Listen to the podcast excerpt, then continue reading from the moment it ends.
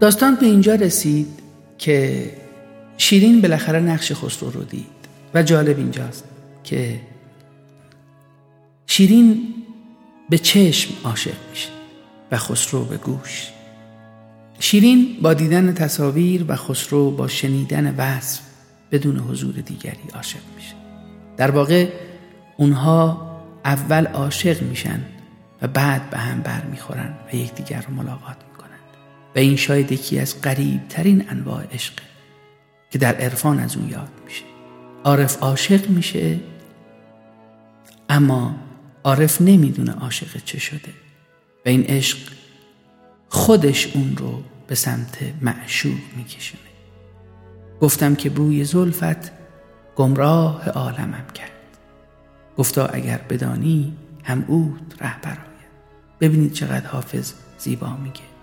یا مولانای نازنین ما میگه میگه بس بگفتم کو وسال و کو نجا برد آن کوکو مرا در کوی تو. جستجوی در دلم انداختی. جستجوی در دلم انداختی تازه جستجو روم در جوی تو. یا باز حافظ خیلی زیبا اشاره می‌کنه که گرچه دانم که به جایی نبرد راه غریب. من به بوی سر آن زلف پریشان بروم. شاپور در این مرحله وارد داستان میشه. میاد و در کسبت مقان که از اونجا انگار داره عبور می‌کنه بر سر راه شیرین قرار یه نشانه بهش شیرین اون رو فرا می‌خونه تا مگر نشانی از نام و جایگاه اون تصویر بون بگه. شاپور هم در خلوتی که با شیرین داشته پرده از این راز بر میگشایه و نام و نشان خسرو و داستان دلدادگی اون رو به شیرین بیان می‌کنه و همونطور که با سخن افسونگر خودش خسرو رو در دام عشق شیرین گرفتار کرده مرغ دل شیرین رو هم به سمت خسرو پرواز میده. شیرین که در اندیشه رفتن به مدائنه انگشتری رو به عنوان نشان از شاپور می‌گیره تا بدین وسیله به حرمسرای خسرو راه پیدا اما شیرین که دیگه شیرین سابق نیست. شیرین در عشق کسی دل داده است و همه چیز رو کنار می‌گذاره. سهرگاهان بر شبدیز می نشینه و به سوی مدائن حرکت می‌کنه. خسرو که به واسطه اتفاقی که انجام داده بود مورد خشم پدر قرار گرفته بود به نصیحت بزرگ امید قصد ترک مدائن پیدا قبل از سفر به اهل حرم سرای خودش سفارش می‌کنه که اگر شیرین به مدائن اومد در حق او نهایت خدمت و مهمان نوازی رو رعایت بکنند و خودش با جمعی از غلامانش به سمت شیرین حرکت می‌کنه. در بین راه که شیرین خسته از رنج سفر در چشمه تن خود رو میشویه متوجه حضور خسرو میشه. هر دو با یک نگاه به همدیگه دل میبند به امید رسیدن به یاری زیباتر از این عشق چشم میپوشن و میرن. انگار اون لحظه ای که خسرو شیرین رو در آب می‌بینه حتی جوان مردی خسرو هم اینجا بیدار میشه. و خسرو نگاهش رو از تن برهنه شیرین بر میداره و شیرین هم میره. و هر دو پر از سوال که آیا این خسرو بود یا آیا این شیرین. خسرو به امید شاهزادهی که در اران در انتظار اون بود و شیرین به یاد صاحب تصویری که در کاخ خود روزگار رو با عشق اون میگذرون سفر رو ادامه میدن. شیرین به مدائن می‌رسه اما اثری از خسرو نبود. حسودان کاخ برای اینکه از عشق خسرو به شیرین دلخور بودن شیرین رو در قصری نامناسب و موقعیتی نامناسب جای میدن. جایی که حتی برای خیلی از اونها جای خوبی نبود. در یک کوهستانی با آب و هوای بد و شیرین هم در این مدت با غم عشق خسرو زندگی می‌کنه. آن چیزی که در این عشق خیلی خودش رو نشون میده و به نظرم جذاب می‌کنه رنجی است که هر دوی اینها برای عشقشون تجربه کردن. داستانهای مختلفی این وسط بین اونها اتفاق میفته شاپور خسرو رو از رفتن شیرین به مدائن آگاه می‌کنه و از شاه دستور می‌گیره که به مدائن بره و شیرین رو با خودش بیاره.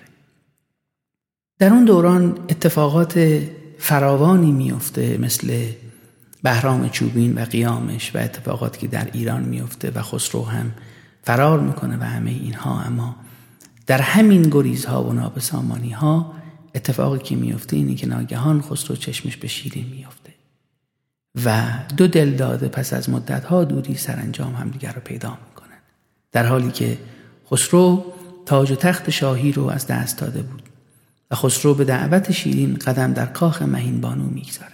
مهین بانو که از عشق این دو و سرگذشت شیرین با خوبرویان حرمسراش آگاهی داشت از شیرین خواست که تنها در مقابل عهد و کابین و ازدواج خود رو در اختیار خسرو قرار بده و هرگز با او در خلوت سخن نگه.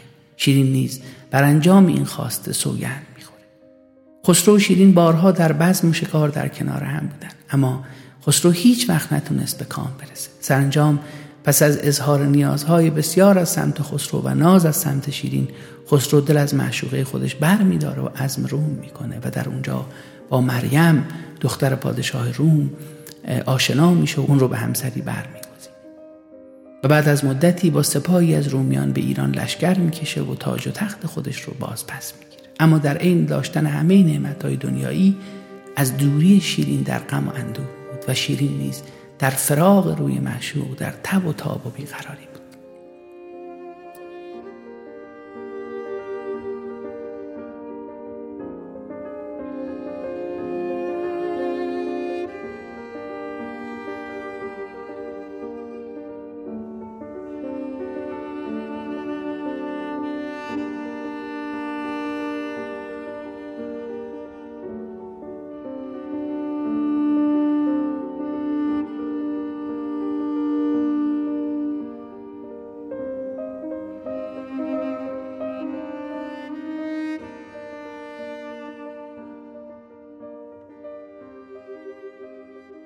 این بانو در بستر مرگ برادرزاده خودش رو به صبر و شکیبایی وصیت می‌کنه. و تجربه به اون نشون داده که غم و شادی در جهان ناپایداره و به هیچ یک نباید دل ببندیم در همون روزگار که خسرو در اوج نیکبختی خودش بود خسرو خبر مرگ بهرام چوبین رو میشنوه و سه روز به رسم سوگواری دست از طرب و نشاد بر میداره و در روز چهارم به مجلس بعض می نشینه و به امید اینکه نواهای باربد درد دوری شیرین رو در وجودش درمان کنه اون رو طلب می‌کنه. باربد نیز سی لحن خوش آواز رو در میان لحنهای خودش انتخاب می‌کنه و مینوازه. خسرو نیز در ازای هر نوا بخششی شاهانه نسبت به باربد روا میداره. اون شب بعد از اون که خسرو به شبستان رفت عشق شیرین در دلش تازه شد. با خواهش و التماس از مریم خواست تا شیرین رو به سرای خودش بیاره. اما با پاسخی درشت از سوی مریم مواجه شد. خسرو که دیگه نمی‌تونست عشق سرکش خود رو مهار کنه شاپور رو به طلب شیرین فرستاد. اما شیرین با تندی شاپور رو از درگاه خودش به سمت خسرو روانه می‌کنه. اینجا یه اتفاق زیبا داره میفته اون چیزی که وجود داره اینه که شیرین علا رقم این که خسرو رو اینقدر دوست داره و عاشقانه اون رو دوست داره اما چون جایگاهش و احترامی که برای خودش قائل بود در رابطه با خسرو رعایت نشده بود اون رو پس می‌زنه و تا زمانی که جایگاه عاشقانش رو به دست نیاره دست به اقدامی نمی‌زنه. این خیلی موضوع مهمی است که جایگاه عاشقانه معشوق حفظ بشه. قرار نیست که حتما حتما اتفاقی بیفته تا شما دست به کاری بزنید. همین که به اون آسیبی نرسونید و آزاری نرسونید اون هم خود خواسته به نظر من مراقبت ارزشمندی است. اینکه شما معجزه عشق رو از نگاه نظامی نگاه می‌کنید و دنبال می‌کنید انگار برای خودش یک جریانی رو درست می‌کنه که به ما یاد میده در ملاقات هایی که در این داستان بین خسرو و شیرین و بعد هم فرهاد اضافه میشه اتفاقات کاملا متفاوتی رقم می‌خوره. شیرین این بار در همون کوهستانی که زندگی می‌کرده برای خودش جایگاهی درست می‌کنه و غذایی جز شیر نمی‌خوره. از اونجایی که آوردن شیر از چراگاهی دور کار بسیار مشکلی بود شاپور برای رفع این مشکل فرهاد رو به شیرین معرفی می‌کنه. در روز ملاقات شیرین و فرهاد فرهاد دل در گرو شیرین میباز. این اولین دیدار و اولین نگاه فرهاد به شیرین. جایی که خسروی هم وجود نداره. اما این دیدار اون چنان اون رو مدهوش می‌کنه که درک از جهان اون رخبر میبنده و دستورات شیرین رو نمیفهم و وقتی از پیش شیرین بیرون میاد سخنان شیرین رو از خدمتکارانش می‌پرسه و متوجه میشه باید جویی از سنگ از چراگاه تا محل اقامت شیرین بنا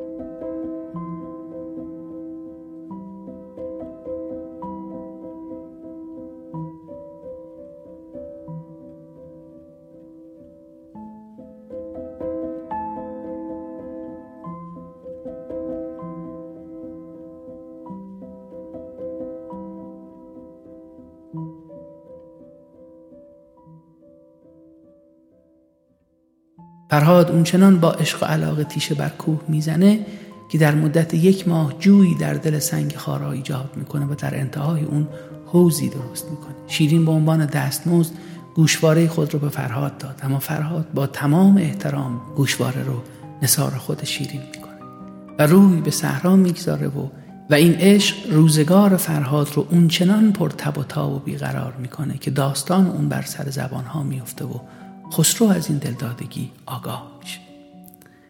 فرهاد رو به نزد خودش می‌خونه و در مناظره که با اون داشت فهمید توان برابری با عشق اون رو نسبت به شیرین نداره. بنابراین تصمیم می‌گیره به گونه دیگری اون رو از سر راه خود برداره. خسرو فرهاد رو به کندن کوهی از سنگ میفرسته و قول میده اگر این کار رو انجام بده شیرین و عشق اون رو فراموش می‌کنه. فرهاد نیز بیدرنگ به پای اون کوه میره. کوه بیستون نخست بر نقش شیرین و شاه و شبدیز رو حک می‌کنه و بعد به کندن کوه با یاد دلارام خودش می‌پردازه اونچنان که حدیث کوه کندن اون در جهان آواز پیدا می‌کنه و همه می‌فهمن داستان. روزی شیرین سوار بر اسب برای دیدار به پیش فرهاد میره و جام شیر برای اون می‌بره. اما فرهاد وقتی که می‌فهمه که اسب شیرین در میانه کوه فرو ماند و نمی‌تونه حرکت بکنه اسب و سوار اون رو بر گردن می‌گذاره و به قصر می‌بره. خبر رفتن شیرین نزد فرهاد و تأثیر این دیدار در قدرت او برای کندن سنگ خارا به گوش خسرو می‌رسه. خسرو که شیرین رو از دست رفته می‌بینه به دنبال چاره ای به راهنمایی پیران خردمند قاصدی نزد فرهاد میفرسته تا خبر مرگ شیرین رو به اون بدن. مگر در کاری که پیشی گرفته سست بشه؟ به انگامی که پیک خسرو خبر مرگ شیرین رو به فرهاد میرسونه اون تیشه رو بر زمین می‌زنه و و خودش هم بر خاک میفته و در نهایت فرهاد انقدر شنیدن خبر مرگ شیرین برای سخت بوده که خودش هم همونجا میمیره.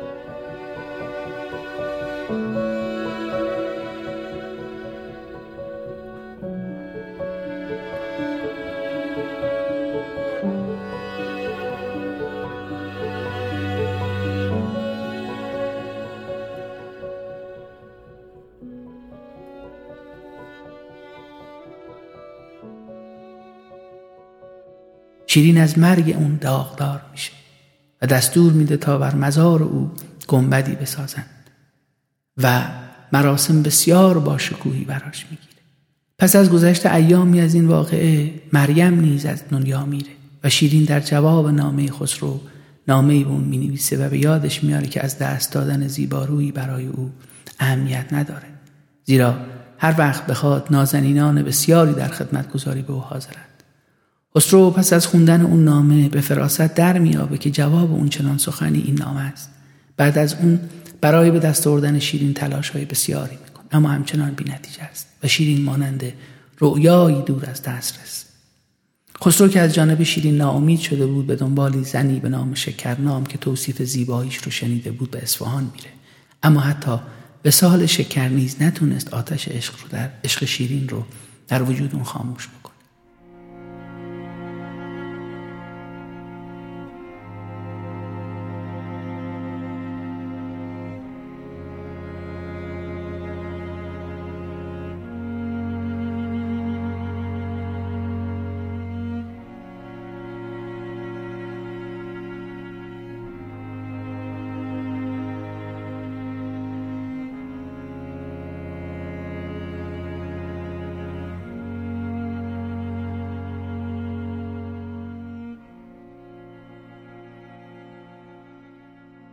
داستان همینجوری ادامه پیدا می‌کنه و در نهایت خسرو نصیحت شیرین رو بر مبنی بر اینکه به برقراری عدالت و آگاهی با گوش جان باید ادامه بده گوش میده و شروع می‌کنه به تلاش برای بهتر شدن. و وقتی که این فضا براش ایجاد میشه آرام آرام داستان عوض میشه. خسرو و شیرین در مجلسی به هم می‌رسن و در گوشهی برای خودشون شروع به خلق عاشقانه های زیبا می‌کنن. باربد از زبان خسرو غزل های مختلفی رو میگه. و بعد از چند غزل گفتن شیرین صبر از کف میده و از خیمه خودش بیرون میاد. خسرو که محشور رو در کنار خودش میابه به خواست شیرین گردن می‌گذاره و بزرگانی رو برای خواستگاری اون میفرسته و با تجملاتی شاهانه به دربار خودش میاره خسرو پس از کام یافتن از شیرین حکومت ارمن رو به شاپور میبخشه. خسرو شروع می‌کنه روی خودش کار کردن به توصیه شیرین. و اینجا کسی که وارد ماجرا میشه شیروی است. با وجود اینکه خسرو از بدذاتی پسر شیروی آگاه بوده به سفارش بزرگ امید اون رو بر تخت می نشونه و خودش رخت اقامت در آتشخانه رو انتخاب می‌کنه. شیروی باب دست گرفتن قدرت پدر رو محبوس می‌کنه و تنها شیرین اجازه رفت آمد نزد اون رو داشت. اما وجود شیرین حتی در بند نیز برای خسرو دلپذیر و جان بخش بود. یک شب که خسرو در کنار شیرین آرمیده بود فرد ناشناسی به بالین اون اومد و با دشنهای چکرگاهش رو درید. حتی در کشاکش مرگ نیز راضی نشد موجب آزار شیرین بشه و بی صدا خسرو جان این همون خسروی است که اینقدر سرکش و سر به هوا بود. و بعد از این همه تلاش ببینید چگونه حتی حاضر نیست که شیرین آزار ببینه. در میانه ناله و زاری شیرین بر مرگ همسر شیرویه برای اون پیغام خواستگاری میفرسته. شیرین نیز حرف نمی‌زنه و ساکت میشه. صبح که خسرو رو به دخمه می بردن شیرین نیز با عظمتی شاهانه قدم در دخمه می‌گذاره و در تنهاییش با دشنهی که به همراه خودش داشت در کنار خسرو جان میده. بزرگان کشور نیز که این حال رو دیدن خسرو و شیرین رو در همون دخمه دفن کردن. من سعی کردم داستان رو خیلی سریع برای همه شما عزیزان به شکل کلی بگم که بعد بتونم ابعادش رو برای شما بیشتر توضیح بدم. با ما همراه باشید.